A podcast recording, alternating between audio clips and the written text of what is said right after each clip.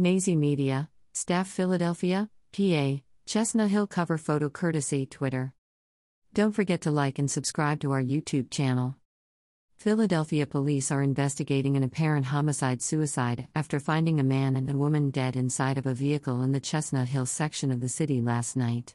A6 ABC Action News report said police discovered the deceased victims inside of a vehicle at the parking lot on Bethlehem Pike near Germantown Avenue at around 9 p.m. on Wednesday night. Photo 6 ABC Action News. According to police, the man shot the woman before turning the gun on himself as the two sat inside of the vehicle. The nature of the relationship between the man and the woman was not reported. An investigation is ongoing.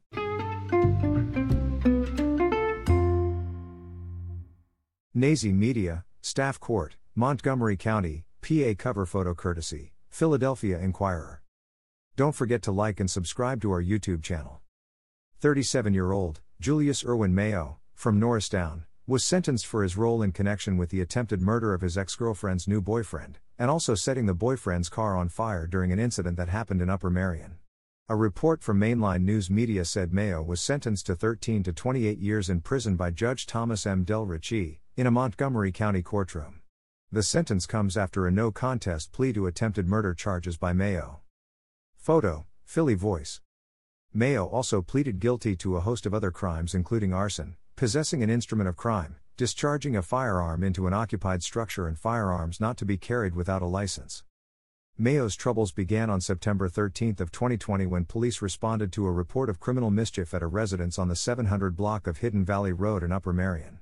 A brick had reportedly been thrown through the front window of a house.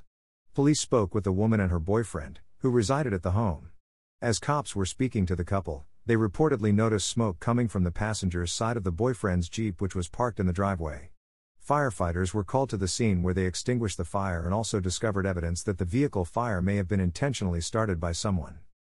When asked if she thought anyone might have a reason to want to hurt her, the girlfriend reportedly told police she'd been getting harassing text messages from Mayo, her ex boyfriend. After taking the initial report, police were called back to the same address at around 11:45 p.m. that same night. This time, for a shooting. Police arrived to find the boyfriend suffering from a gunshot wound to the abdomen. He was shot from outside of the house while he was fixing the window that had been broken earlier in the day. Mayo was picked up and questioned the next day, after being fingered as the shooter by multiple witnesses. He admitted to firing the shot that injured the boyfriend, and attempting to set the car on fire.